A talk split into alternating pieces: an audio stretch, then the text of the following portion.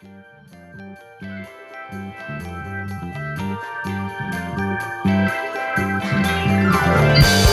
you.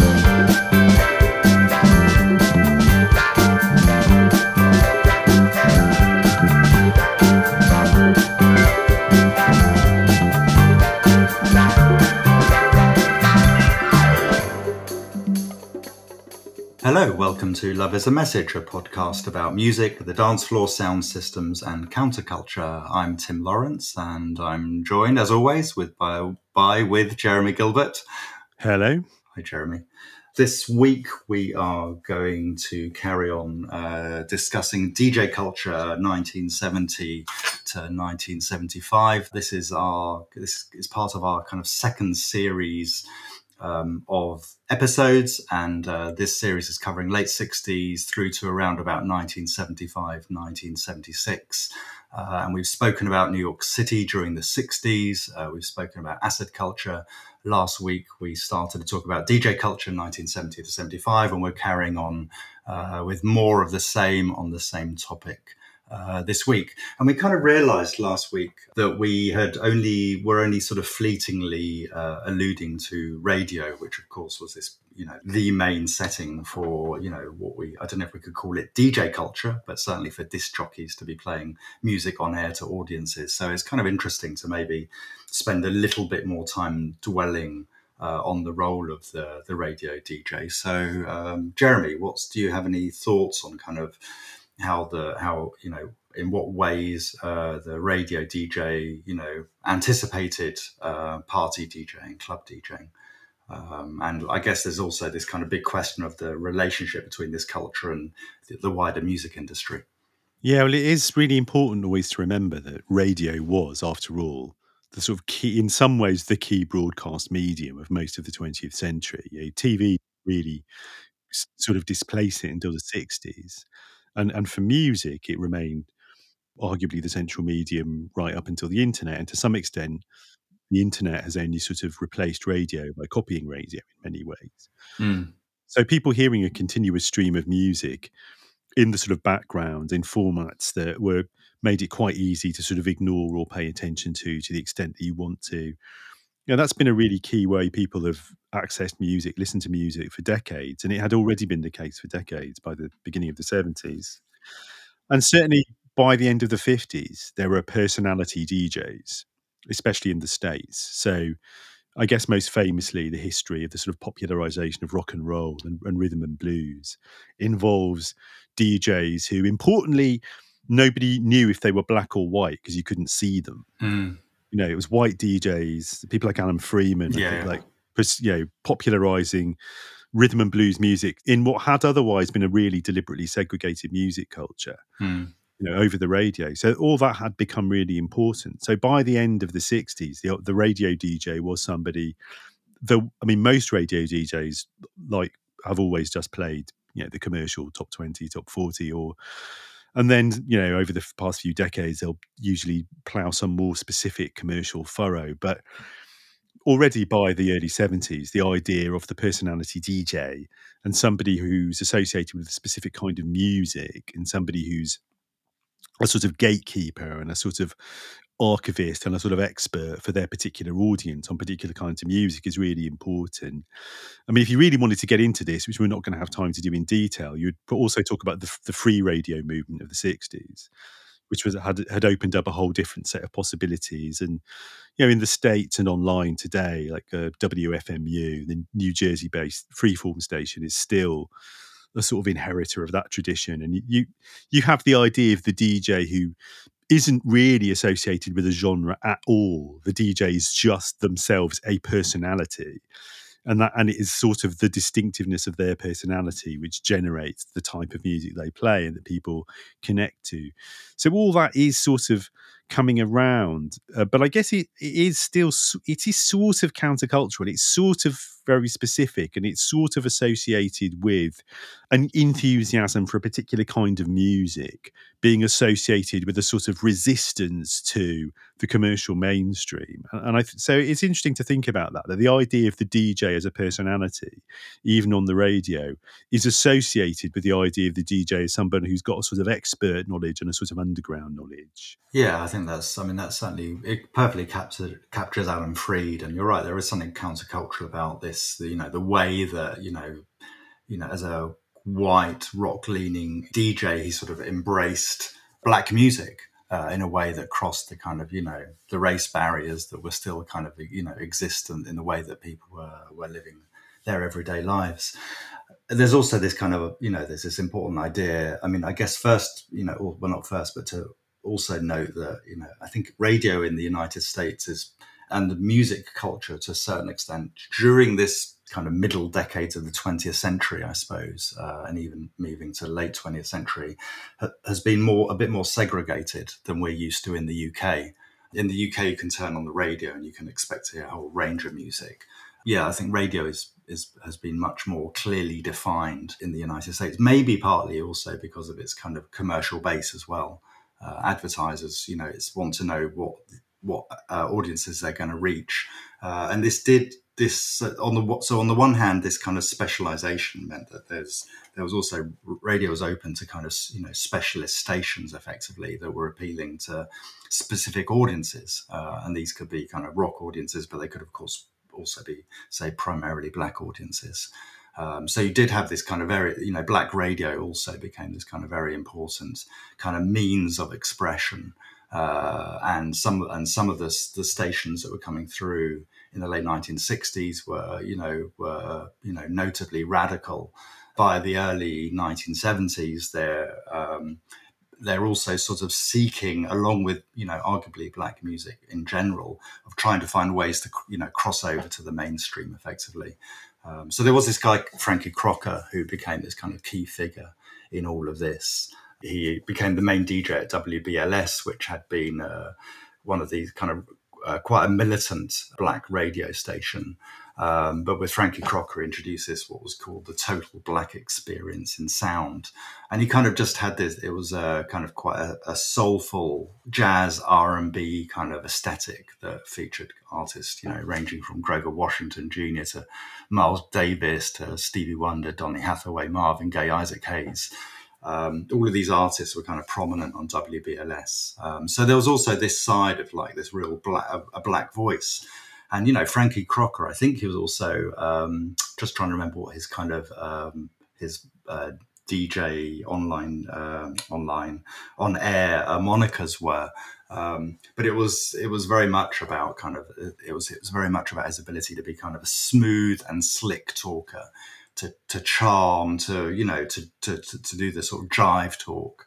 Early forms of rapping also were quite prominent on, on black radio as well as as they were in sort of black mobile discos that were kind of moving around in the early 1970s as well. So kind of a lot of early early rap culture, which we'll go on to talk about a bit more, can be kind of traced to kind of this moment. But the thing about radio is it was also, I guess, I don't know what you what you make of this, but it was kind of real, it was um, quite tightly associated with the um, record industry as well. As far as the record industry was concerned, radio was the way that they could market their music. It was, you know, and I'm not sure that, you know, aside from, you know, putting some adverts on billboards maybe or in music magazines and what have you, and and use making the most of TV, radio was really, I think, the primary way that the, the industry wanted to sell music party DJs or club DJs were not going to be part of that at all. No, that's true. I don't know. Do you have thoughts about this kind of this the, the commercial? I suppose there's this the way that commer- on some level, I mean, is commercialism the need to sell music driving? You know, is it driving radio, and does it as it will it go? Well, it is driving radio, but interestingly, even though, as you say, in the states the broadcasting model, the whole national broadcasting model is a commercial model. So you just, yeah, the idea of having public public broadcasting is kind of an afterthought. So PBS and NPR, the public broadcasting services, are these tiny, tiny institutions in the states which notoriously have to rely on their own listeners and viewers, like for donations, for funding. So it's quite different from the European model, including the British model, where the state takes over main responsibility for broadcasting for most you know, in the 20th century and even subsequently.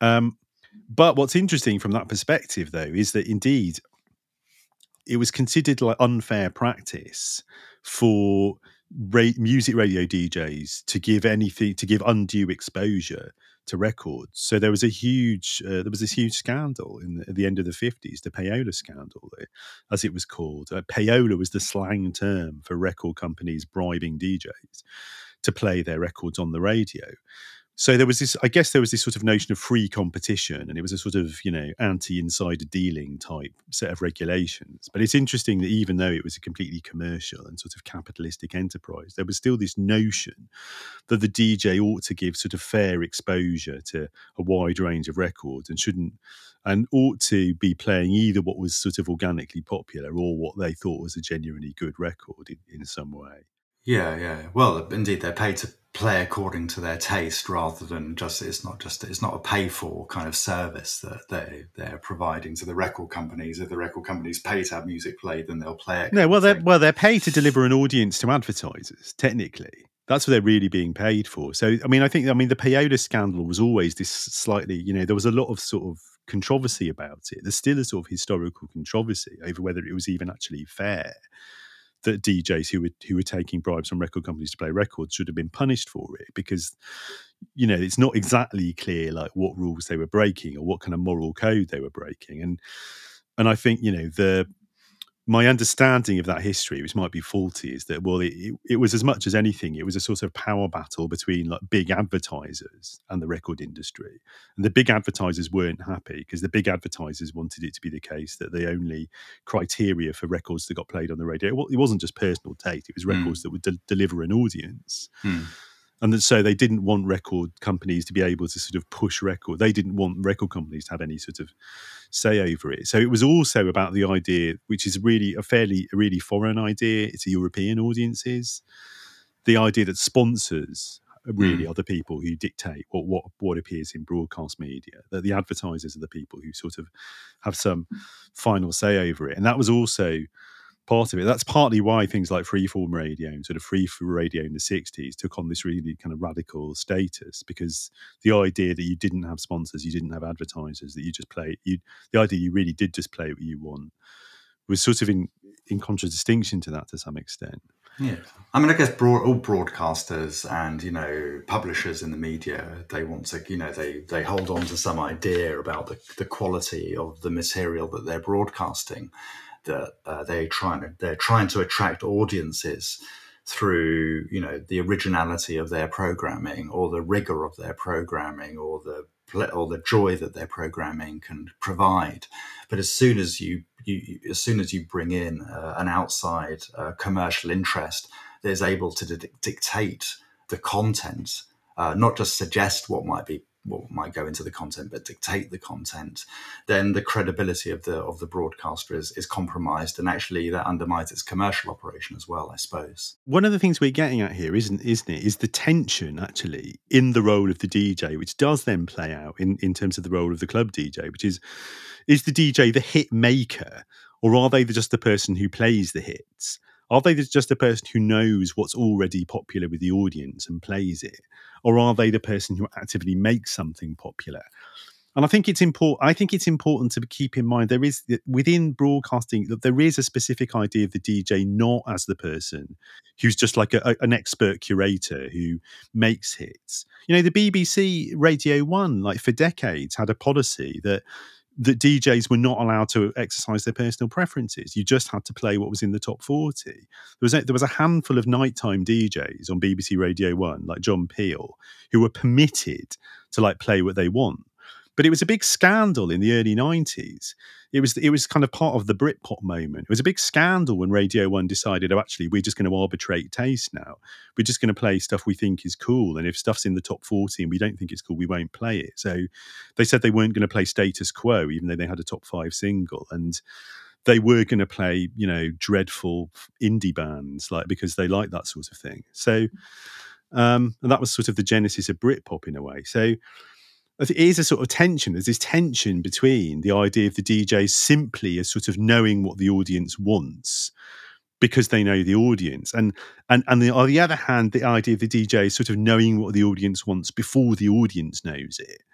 And somehow kind of being able to shape their taste or guide them in a particular direction. And um, and that is sort of interesting because that does feed into then the, the role of the club DJ. That the club DJ then becomes somebody who, you know, when you're DJing at a party, you know, there's a real kind of well, there is there's there's a perpetual sort of ambivalence or a kind of cycle or a sort, sort of undecidability between well, are you just playing what you know the crowd wants to hear, or are you telling them what they want to hear, or you know, actually you're doing something that's neither, not exactly either of those things, and and is sort of both of them. It's a tension, but it's also without that tension, maybe there there would be there would be no interest in in DJing.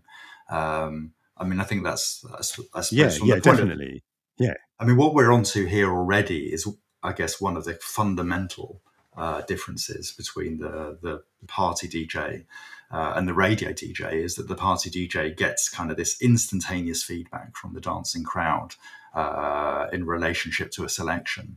Uh, with the with the with the radio DJ, there's always the, the audience is much much larger. That's the that radio that's the that's radio's appeal to the music industry. Um, but you never quite know how the audience is responding. I mean, you know, that's that's maybe changed today, where people can kind of provide their kind of constant stream of kind of you know social media responses as DJs are making selections and the and the rest of it. But back then, that was that wasn't that there wasn't this kind of possibility. Um, well, I think interestingly, I think that was the origin of the phone in. The origin of the mm. phone in, the idea of the phone in show was DJs wanted people to phone in and, and give feedback on the records to get that. I mean, you're right, but you know, those sort of rock and roll DJs from the 50s will still talk about people phoning up and them getting more phone calls when a record was hot. But obviously, that's a way of solving that problem. It's solving the pro- an attempt, an imperfect attempt to solve the problem. How do you get that instant feedback? Absolutely. No, and they talk about, you know, there's always this talk about the lights flashing in the control room, isn't it, where, where more people are phoning in. So, yeah, so it's something that the radio DJ craved. Um, you're right. And of course, pirate radio made, you know, the idea of the shout, shouting out and people phoning in and just kind of having a constant conversation online almost. So it's a it's a continual feedback loop uh, with the music often played yeah. at quite a low level is, is something that has also became very prominent as well with with our whole culture but this is this was still radio's limitation is it couldn't you know is like its ability was that indeed its mass media status that it could reach a kind of an indefinite number of people uh, in one go and be a unifier in that way as well um, but at the same time, it lacked it lacked the ability to really get a specific group of people. You know, um, in political terms, they would call it a focus group or something, I guess, and just get that immediate response, uh, unmediated response to what they're what they're making of it. It's the difference between a mediated community and a sort of face-to-face community, exactly, isn't it? Exactly, exactly. The the radio audio. I mean, you know, people have written very powerfully and, and talked very powerfully about, about the sort of Im, the imaginary the imagined community of the rock and roll audience in the 50s being this mm. kind of desegregated imagined community but obviously mm. that's quite different to the face-to-face experience but what about yeah, an yeah. example of a record well exactly i was going to say so let's let's go back to frankie crocker because he did really become this hugely influential figure um, I mean, he was the number, he was the best known kind of uh, D, radio DJ in New York City during you know most of the 1970s and he was seen to sort of shape a, a sound um, there was you know it was it was clearly black uh, had very strong elements of jazz soul and r&b and funk. And yet it was also kind of had a kind of upward sort of mobility to it. There was a kind of a slickness. It was it was kind of it was a almost a successor to Berry, what Berry Gordy was doing at Motown, um, where there was also a kind of a focus on cr- crossing over. Um, and Frankie Crocker also became very tuned into the party scene uh, that was uh, unfolding in New York City during the first half of the 1970s. He would soon go on to be spending an awful lot of time in DJ booths uh, in order to kind of find out what the New York City DJs were going to play, in particular later on Larry Levan. Uh, and he would get these sneak previews of these records and kind of then go through this filtering process in order to work out what would work on radio um, and what might not, even if some records were, were, were good in clubs. So yeah, so he was there was a, a further. So he wasn't just uh, interested in playing what the, the club DJs were playing or the party DJs were playing, but he was he was interested in it, but then he wanted to kind of apply his own filter. Um, but he was very much at the forefront um, to, of this kind of emergence of a kind of a new, a new soulful sound that would soon become this kind of genre of disco. Uh, and one of these early records that he played that was very much in tune with what the the party and club DJs in New York City were also playing at the same time was was uh, Barry White records. Barry White was kind of stuck in the sort of and the Love Unlimited Orchestra. Barry White's Love Unlimited Orchestra was stuck in the kind of basements of his record label uh, because it wasn't a kind of marketing priority. Uh, but Frankie Crocker kind of got hold of the record. Uh, New York City's DJs who were working in the parties and clubs also got hold of the record, and it went on to become this kind of um, million selling hit that went to number one. So let's have a listen to Love's Theme.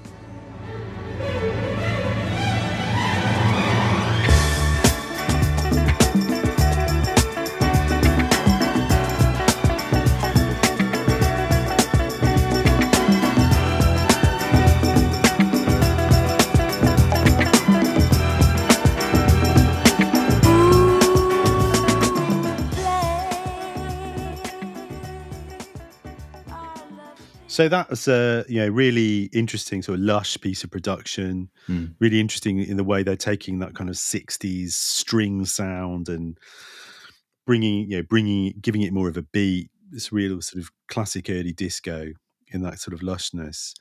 But then what you're getting on the dance floors at, at, parties like the Loft is often is often is often stuff like that, but it's often a more kind of hard, slightly harder sound or, or more percussive. A key contributor to that is records that are actually coming out, out of Africa. And so, really famously, Manu Dibango's Soul Makossa that we played already a few episodes ago. It's supposedly the first record that got really popularized initially by a party DJ. It wasn't because it played people playing it on the on the radio and that was David Mancuso. It was David playing it at the loft, and then other d- people hearing it at the loft and talking about it, telling their friends, other DJs playing it because it had been played at the loft, and and eventually it reaches the ears of the radio DJs. So was it being played on the radio? Yeah, well, this is this is the whole point. Yeah, so uh, yeah, this was kind of one of the cl- one of the claims of Love Saves the Day was that indeed this was this was basically the first record that we can say was turned into a hit because of uh, party and, and club play, but not radio play, because it was it got basically uh, the short version is uh, that it got into the charts on um, I think 23rd of June 1973. I'm having a quick uh, sneak uh, look at the PDF of Love Saves the Day uh, to give that information. And when it got into the charts in June 1973, it got there without and without radio having played that record. Um, so one thing to say, of course, as you kind of already noted, Jeremy, is it was just a, there's something about this record. It's kind of its rawness, its its funkiness, its rhythmic drive, its kind of jazz elements, its soul elements. Uh, it's kind of mix of kind of you know uh, African and United States, maybe even European idioms as well uh, just made it a kind of you know a, a huge record uh, for David Mancuso. Another DJ, actually, Alfie Davison, uh, was also playing it. Alfie Davison had played at Jungle, um, but he didn't. Alfie Davison didn't have anything like the kind of magnetism and popularity of, of David. So David played it. Uh, the, one of the things that kind of marked out the loft was that it was indeed a private party. There were no other private parties uh, running along similar lines until the end of 1972 when the 10th floor got going. And the 10th floor was a pretty strictly white, gay, and largely middle class party. So it wasn't kind of taking too much away from David's crowd, I think we could kind of say. So it's around this era that if a DJ finishes work on a Saturday night at 3:30 a.m., uh, which was uh, when discotheques had to close because of licensing regulations. The DJs wanted to go and, and have a bit of a party themselves, and they would. That's when they would all go to the loft on a Saturday night. So it just meant that David had this particular influence over playing to this kind of you know captive audience of of, of, of the city's kind of most influent, influential um, selectors, uh, DJs who were kind of listening, and so everyone wanted a copy of Soul Makossa because we already played Soul a few episodes ago, there's another track from 72 by Manu Dibango, which has many of the same qualities. It's a great kind of floor filler in my experience. That is New Bell.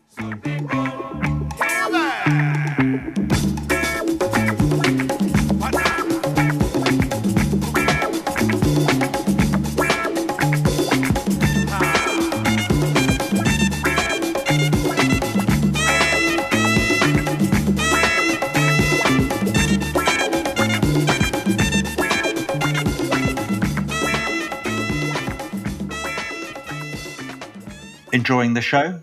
If you can, please consider supporting what we do via our Patreon so we can stay free. You can find the link in the show notes. Thanks, and back to the show.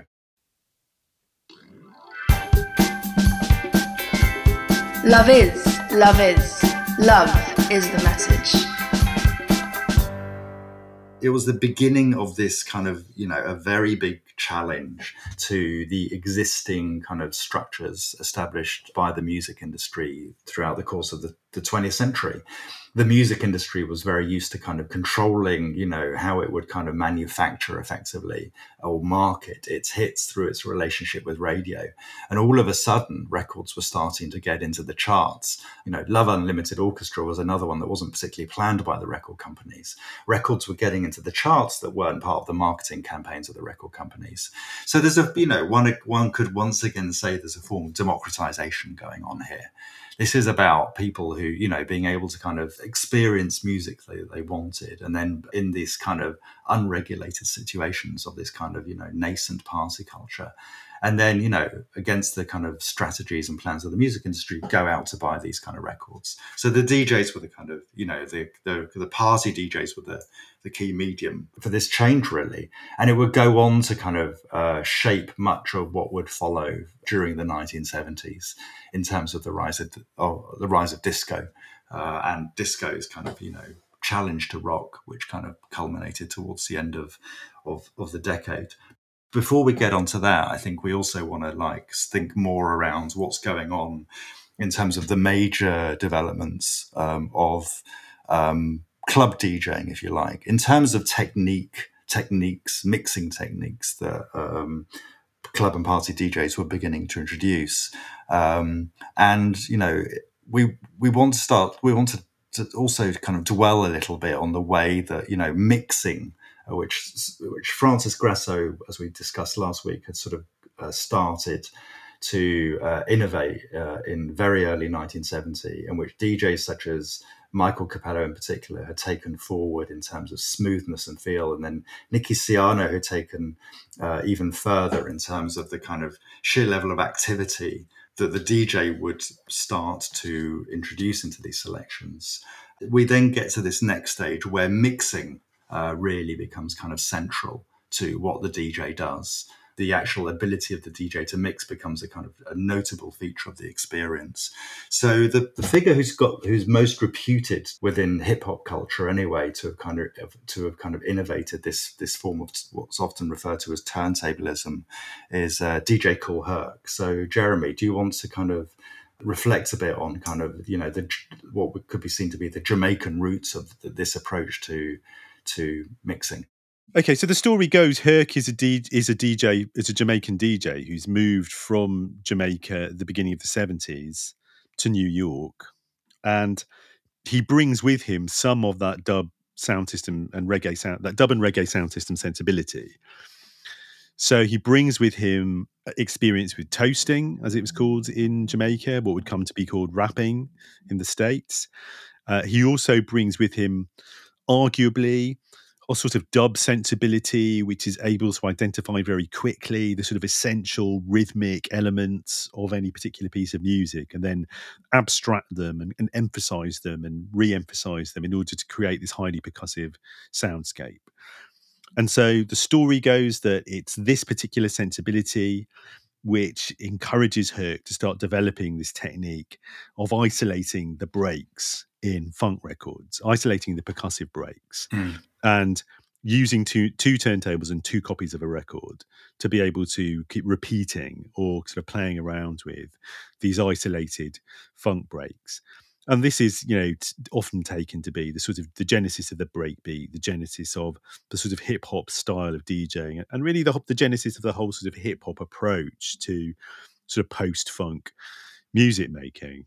It's debatable whether all that wasn't already inherent in the emergent practice of the New York DJs. But it's certainly it is notable that if any sort of genre of music making in the world at the beginning of the 70s is about absolutely isolating, identifying, and emphasizing you know, the bass and the drums, the rhythm section, and the percussive elements of a, of a, bit of music, then it is it's the dub producers in, in Jamaica. And Herc seems to bring with him from experience of that context, he seems to bring this particular attention to that. So, an example of that of a record which uh, Herc became well known for playing in this way I've described uh, is the incredible Bongo Band's Apache. Um, the break around 215, around two minutes 15 seconds in, is the kind of famous break, one of the original break beats that became the sort of genetic DNA of hip hop and drum and bass and things like that afterwards.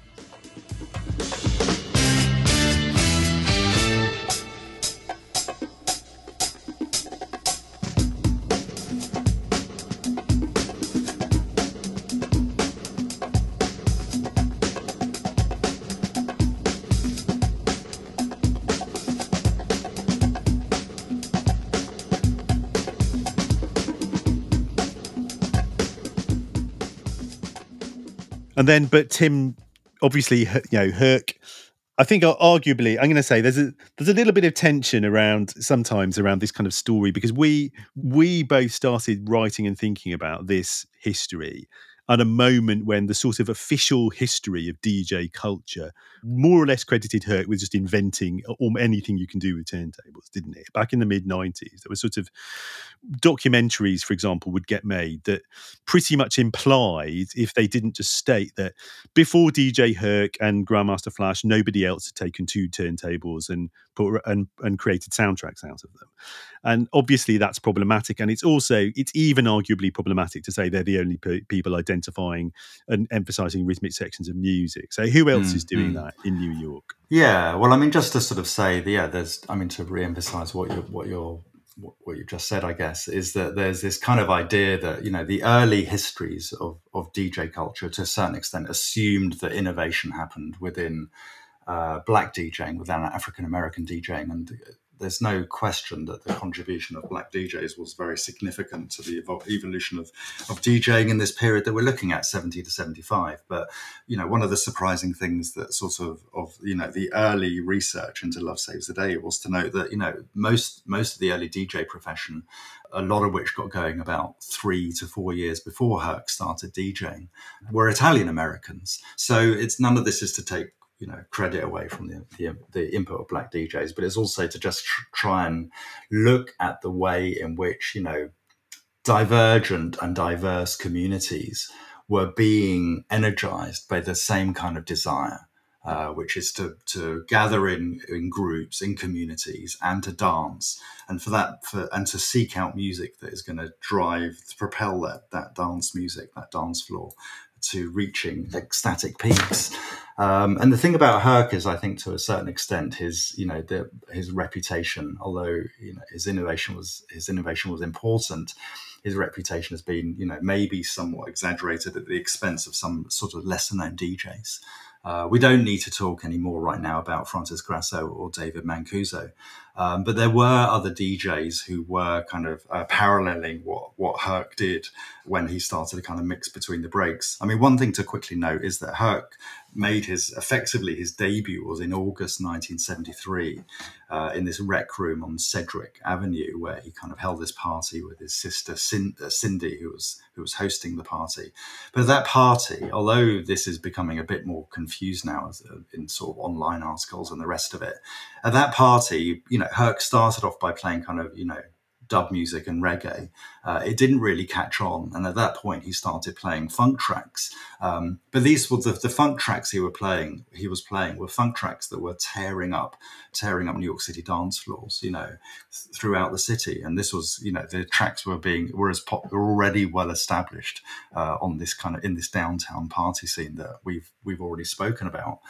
In terms of the actual DJing techniques, Herc didn't really get into sort of actually this this famous technique that he's supposedly innovated, the merry-go-round. That didn't happen until the summer of 1974, and it, it happened at an open air party, and it was Herc responding to what was the beginning of the emergence of, of breaking, effectively. Uh, and realizing that the breakers were at their most energetic during during these kind of the percussive sessions, the breaks. You mean dancing when you say breaking? Oh, uh, breaking. Actually, no. I mean, uh, well, some people call it break dancing, but breaking, like going down. Um, yeah. Uh, anyway, this this uh, this form of dance that emerged uh, again during the kind of opening half of the 1970s, uh, this form of dance known as breaking, where dancers would go to the floor and you know would go you know use you know there'd be a, you know use their a lot of arm arm you know use their arms to support their bodies and kind of would would do these kind of gymnastic movements. So that's breaking. Um, so that this merry-go-round technique that Herc introduced uh, happened in the summer of 1974. And what we know is that by this point, uh, Boston DJs are already starting to mix between the breaks in a, in a concerted way.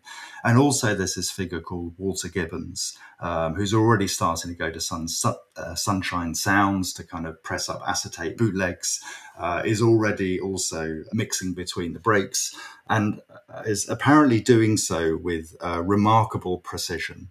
Um, so one of the things that also kind of you know maybe just you know me gives us reason to talk about Walter in in addition uh, to Kool Herc is the fact that you know Kool Herc realized that there was a kind of that people would get into mixing between would enjoy uh, being able to hear back to back breaks, but he mixed them in with effectively no technique. In fact, I think that perhaps he might not have even used a, a set of headphones. i would need to check up on that. But Herc's concern wasn't smooth and seamless mixing. Um, and in fact, there's something about breaking as a form of dance in which there's not necessarily um, a need for a kind of smooth and consistent rhythm. Part of the acceleration or the energy of the dance is the way that it kind of often isn't intended even to keep the time of the beat that's playing. There's often a, a discrepancy between the, the the rhythm of the record and the, the rhythm of the dance. This wouldn't go down in a, in a party situation, this kind of uh, very rough form of, of mixing that Herc was practicing in the summer of 74 when he introduced the merry-go-round. Um, and so Walter Gibbons was super, super precise. Uh, Francois Kevorkian, uh, who was a drummer, uh, um, uh, grew up in France and then uh, traveled to the United States, uh, I think during in 1975, in order to kind of basically work to learn about jazz drumming, but ended up becoming a you know got involved in the whole party scene and started to work as a live drummer in Galaxy 21, which is where Walter is an after hours spot uh, where Walter Gibbons was DJing. Um, so Walter was already doing what he'd already been doing for, for a while. And Francois just, you know, in an interview with him, recounted the way that uh, Walter would take these records, such as uh, Rare Earth's Happy Song, and also Jermaine Jackson's Erucu. And he would take the breaks in these records and he would mix between them. And Francois was supposed to keep up, you know, so was supposed to play drums to keep to kind of match what Walter was doing. And Francois told me in this interview that, you know, he couldn't really tell where the mix was. You know, there was this percussive break that lasted for about 30 seconds or something. Uh, and it would last for 10 minutes 12 minutes. And it was and there was and for francois there was no way of kind of knowing uh, which point kind of walter was mixing between these two records. So it's just an example i think of where you know you had someone like walter gibbons as you know for for a long time as some an unheralded an unheralded figure who i think needs to be given credit for you know for simultaneously innovating this kind of important technique and just to kind of recognize that, that you know what was what was happening in New York City. In, in some respects, it was citywide. It wasn't what was going on in hip hop and what was going on in disco or what was going on in the Bronx and what was going on in downtown New York. These were there were similar energies were feeding through the city. So let's hear a bit. Let's let's hear one of let's hear one of these tracks that Walter would would use as this kind of material to manipulate uh, in order to create these extended mixes. So uh, this is the uh, break that appears in Rare Earth's Happy Song. And just to kind of say that um, edits were created by people like Francois um, of these songs and released on uh, Sunshine Sound, uh, which was the original editing studio for these DJs. And you can now go on Bandcamp and find Sunshine Sound and get vinyl versions of these edits that were being pressed up at Sunshine Sound. Okay, so this is a Rare Earth Happy Song.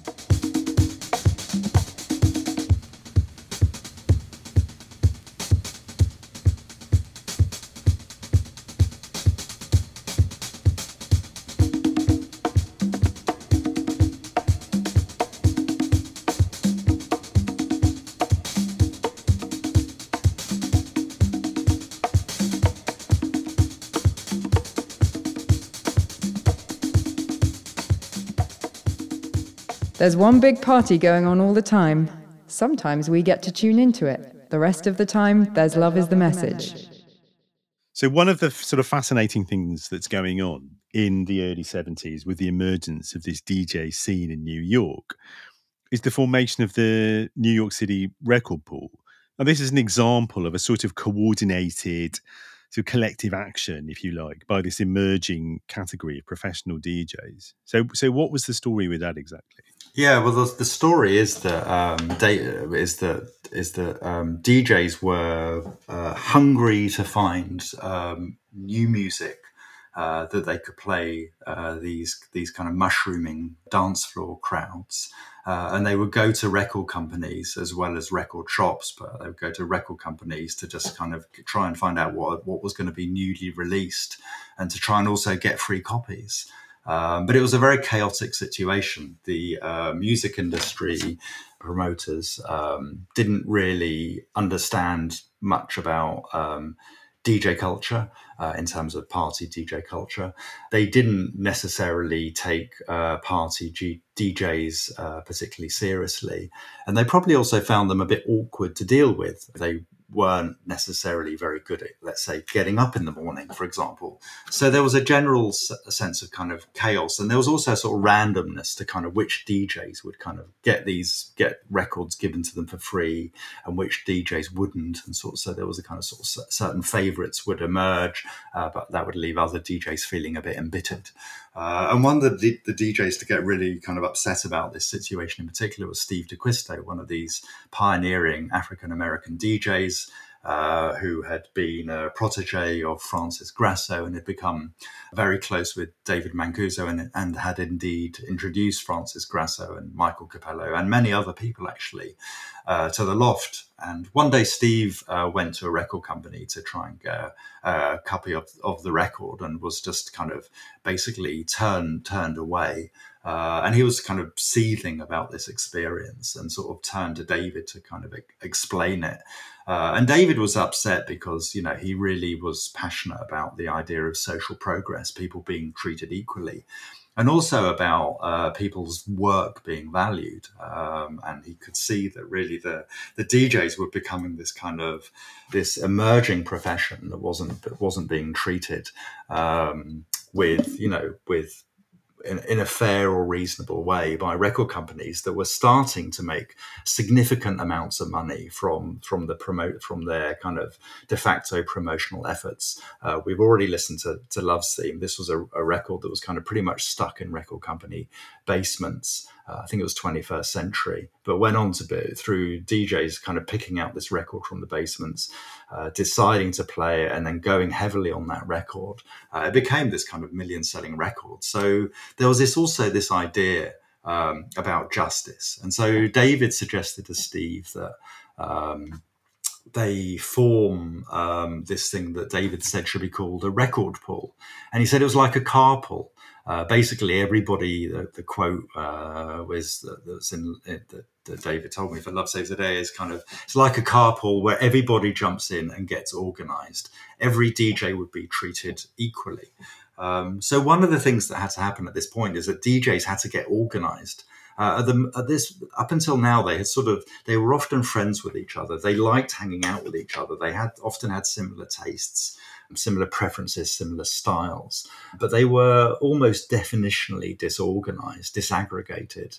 Uh, and it was David who really uh, suggested that they have a meeting uh, and start with all the DJs, you know, in, in, in, in the city who are working in parties and in clubs, but not re- radio DJs, uh, and to just sort of see what would come out of this co- this kind of meeting and this collective action. This kind of came about through David and Steve, and also Vince Aletti, uh, who was a kind of key figure, who was one of the first kind of key writers about uh, this kind of emerging kind of uh, party and dance music culture. And it was uh, it was kind of launched uh, uh, or inaugurated uh, in June 1975. We haven't quite got up to this point in the Loft story yet, but by this point, David had moved to from 647 Broadway to 99 Prince Street. we'll return to this in a later episode. And in this new place that David had moved to, he had a whole warehouse uh, on Prince Street, and I think he had, uh, I think it was maybe four floors or three floors, uh, but he had more space than he needed for the party. So he dedicated one of these floors to the record pool, and all of these DJs, I think it was sixty-five, uh, showed up for this this uh, inaugural meeting, um, and it was really all the DJs in the city, and it was quite idealistic. It, it developed its kind of a declaration of intent uh, I, I, could even read a little bit. Uh, it runs We, the undersigned, have agreed to become associated in the record pool, which has been established for the mutual benefit of discotheque DJs and record companies.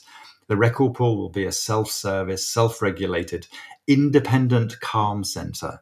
I love the description. Independent calm center, which will act as a point of exchange between record companies and discotheque DJs.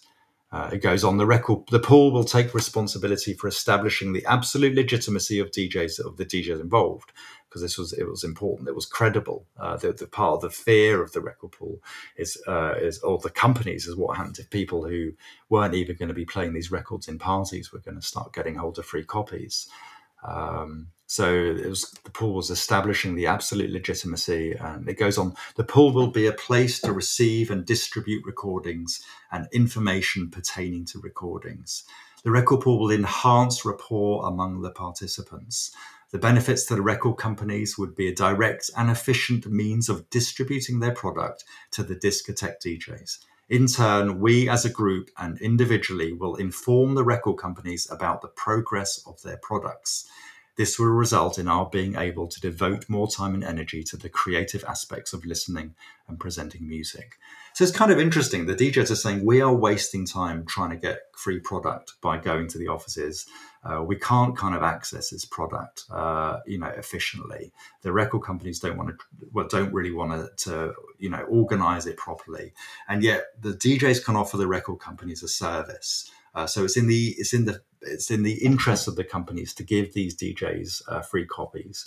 What David was very keen on is is this is that the DJs would then provide the record companies with feedback, and there were these feedback sheets were introduced. Uh, the DJs were supposed to report back on kind of what records were particularly popular, or even what parts of a record were particularly popular uh, with their dancers, and what records didn't go down well at all. So the idea was it was a kind of a way of an information processing system. Uh, in which DJs could could let the record companies know what records they should be uh, basically promoting uh, which ones would work best on the on the dance floor. So it's a kind of ingenious uh, operation, even though it falls somewhat short of a fully fledged union, if you like. Well, it's really interesting, isn't it? Because in, in in many ways, it prefigures some really contemporary political concerns. Because the DJ, and this in some ways, this is the sort of analytical payoff for us. I think of all this history is to say the DJ emerges as a specific kind of worker, a specific kind of cultural figure at this moment. But the DJ will go on to become really exemplary in some ways of a certain kind of person, a certain kind of figure who will become more and more important as, you know, what social theorists call the knowledge economy gives way to the sort of post-war world of industrial manufacturing and hard science as kind of the driving forces of the economy. So, I mean, what happened to the world economy from the 70s onwards? Manufacturing all gradually, and in some cases not so gradually, relocates from what had been the sort of industrial core of places like America and Britain to Asia. There are there are some there are some remaining centres of kind of high tech manufacturing in places like Germany, but then what happens in places like Britain and the States is the if you want any kind if you want a job increasingly the kind of job you can get is one where you're sort of you're you're not making stuff or digging stuff out of the ground anymore. One way or another you're handling flows of information. Like whether you are like an advertiser you know whether you're somebody working in marketing whether you're somebody working in retail you know go, going into the 90s and 2000s you might be somebody working in a call center. In all of these contexts what is your job? Your job is basically as i say handling flows of information in some ways or another. Even if, if indeed even if you're an academic if you're a podcaster you know what is your job? You're you're handling flows of information and the DJ, you know, that is their kind of job. The DJ emerges at a moment, really, in the in, in, the development of recorded music culture, where apart from anything else, there's too much music for sort of individuals to keep up with. There's too much innovation for just one person who isn't a specialist, who isn't doing it full time, to really be able to map it, to really know what's going on. And the DJ is somebody who that's their job. I mean, it's a bit like the curator. It's a bit like a, a curator or an archivist but it's but it's in a much more kind of popular idiom. And so in this sense, you know, they the DJ is a sort of model of what you know would come to be called by economists a post-Fordist worker or a you know a, a knowledge worker, somebody inhabiting the postmodern context. They are interested in in um, finding ways to defend their rights, uh, protect their economic interests. In this instance, it's they want free records. They're not paid very much money for what they do. They're they're not really considered skilled professionals, uh, and they don't have much money to buy music. Uh, and they they they want that music. So that's one thing that they're doing, and they want. But they're, re- they're but they're also recognizing that they are doing free labor for those record companies. And that's a key thing that will become a key theme in the 90s, the 2000s, and to this day that we're all constantly providing information for marketing companies and media and culture companies. These days, it's through our social media activity. We're constantly doing free work for these people, and they are saying, "Well, we, we should get compensated at least to some extent for that work, aren't they?" Well, it's, it's yeah, it's kind of free work, and it's not free work because they get paid by the clubs. So, um, but you're up, but it's true that they are recognizing that they are doing something that is of economic benefit to the record companies and that they should also get some sort of recognition for that extra labor. Uh, and that's why you know the idea that they should get free free promotional copies comes in. But the thing that I wanted to add is that while they they are they do want to protect their interests, they do need to find ways to earn some more money or get some more records. Uh, at the same time, they are as motivated by the the cultural argument as the economic argument. They don't just want free records. They also want to be able to shape the taste of the listeners and to have the really good records be the records that, you know, first of all, they can get to play uh, as, as, as, as, quickly as anyone else, but then to pr- persuade the record companies to actually um, release or to prioritize the promotion of the of the best records. They want to change. They want to change the world that they are in culturally. Uh, they want their their this new aesthetic to to spread effectively. Without music, life would be a mistake. So let's. I think it'd be good if we listen to one of these records that, that the record pool was kind of trying to. Um, uh, support early on. Uh, it's a little hard to know exactly what record, what was going on with all these records because uh, I don't think there's any written record of kind of of, of all this information. But there were um, a couple of issues of something called the Daily Double that were published. This was the official monthly publication of the record pool. As I say, I think only a couple of issues came out, but um, I do have copies of these. And uh, one of the records that appears uh, in the first uh, issue of the Daily, uh, Daily Double is this one. So this is the Glass Family, Smoke Your Troubles Away.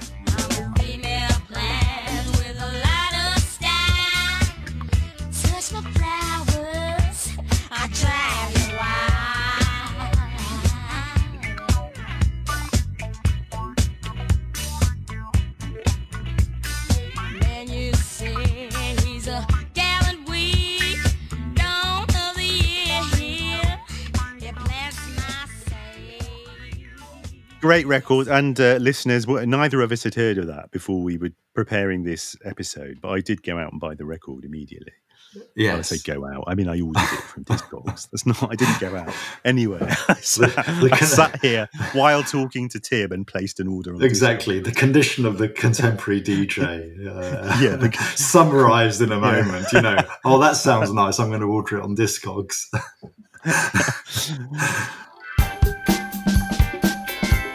Love is, love is, love is the message. All right, so to just uh, play one one last record uh, for this show, um, I thought it would be good to put on Jakki's "Sun, Sun, Sun," um, which was a Walter Gibbons edit from 1976. Sun, sun,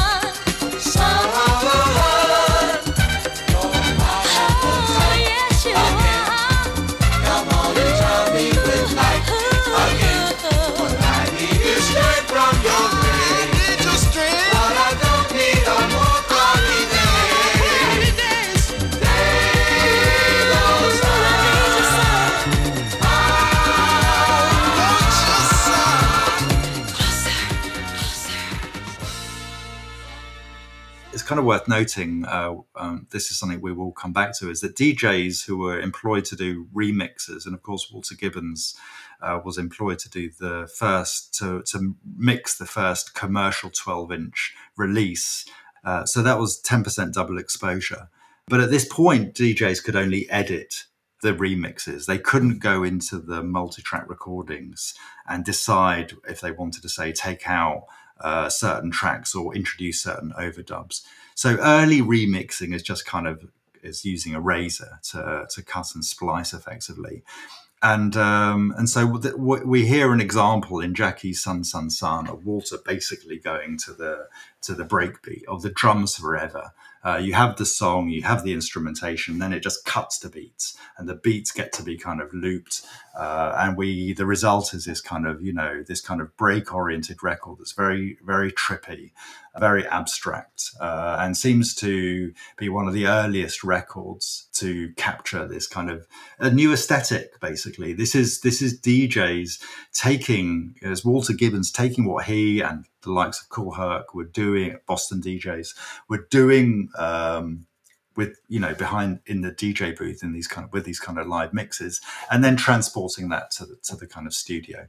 Uh, and and and creating this this and you know while this was this practice was established in in Jamaica of of of um, of the producers responding to the way records went down and going and editing them accordingly, Jamaica didn't produce this kind of breakbeat aesthetic as a result. So this is kind of the New York uh, conclusion of this particular DJing uh, phenomenon.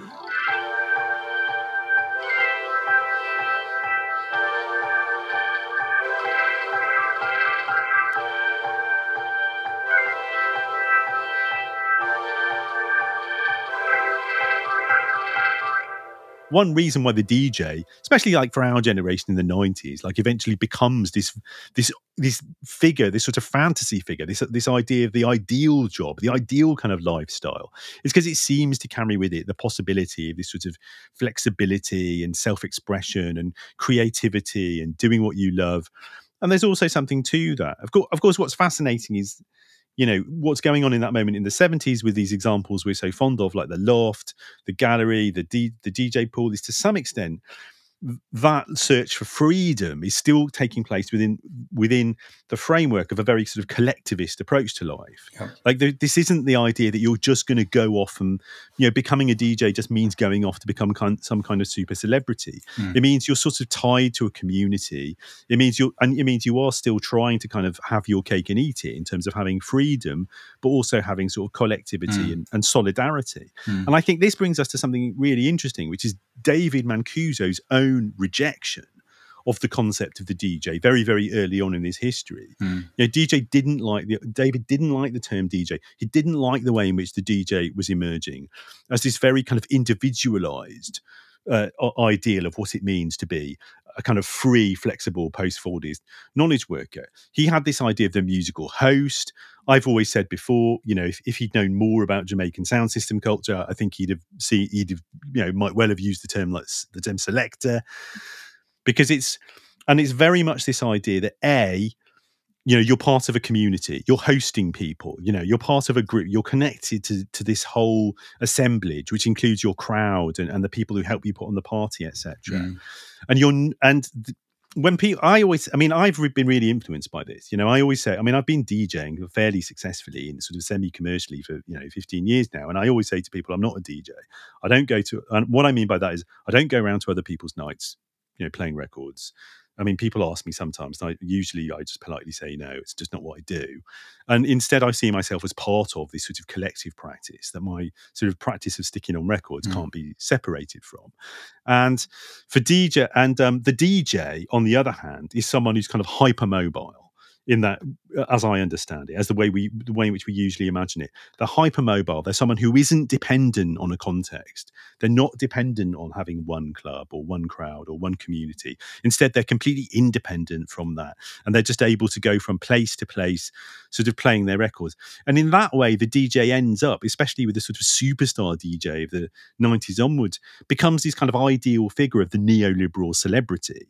You know, someone who's who's famous for having this kind of vague personal brand and this sort of specialist knowledge, even though they don't actually create anything themselves anyway. And they're just sort of you know they just sort of become a pure brand. I mean this is the situation these days with a lot of the kind of edm djs you know that they just all they do is press a button and like press it and, and play a kind of pre-selected load of kind of you know digital tracks. And david is kind of incredible. David could sort of see all of this coming. He could see all of that as implicitly one of the things that djs might be turning into. And he rejected it. He said no i'm not that. I'm not that. Yeah, I mean, David got this from the rent party. This was his, in a way, this was his model. You know, it's, it's you, it's friends gathering. You pay a small contribution at the door. There's some music, but the music is just part of a general environment. And really, the, the kind of the the the image that David recounted is there's a turntable in the corner of a room, and what the host of the party does is puts on records. I do think on this basis that David wouldn't probably have called himself a selector because the selector has a very specific role really within the within the context of, of a party. Whereas david always I, I think david liked musical host because putting on records was the last thing that david did almost. It was about establishing the environment the invite list the decorations the food the just everything really that, that a host can possibly do. And the music was was integral to that. But i mean david did say he never wanted to be a dj the way he put it is he thought that the D, a dj is an entertainer and indeed, as you say, it's the DJ is for hire effectively. The DJ moves around. The DJ doesn't form, generally, isn't paid to form deep relationships per se. and it was organization it's organization in sim- in simple terms that's a key I mean, when Cedric, uh, who I do Beauty and the Beat with, Mm. and I, talk, I know when we talk about what we do, the Mm. phrase we use is party organizer.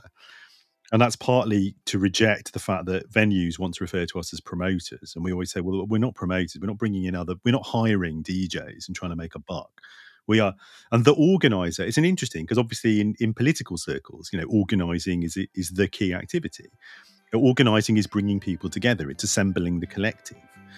And that's what David really saw his key role as being. I think it was to assemble the collectivity that would in, that would come together for this experience. That's that was the key role.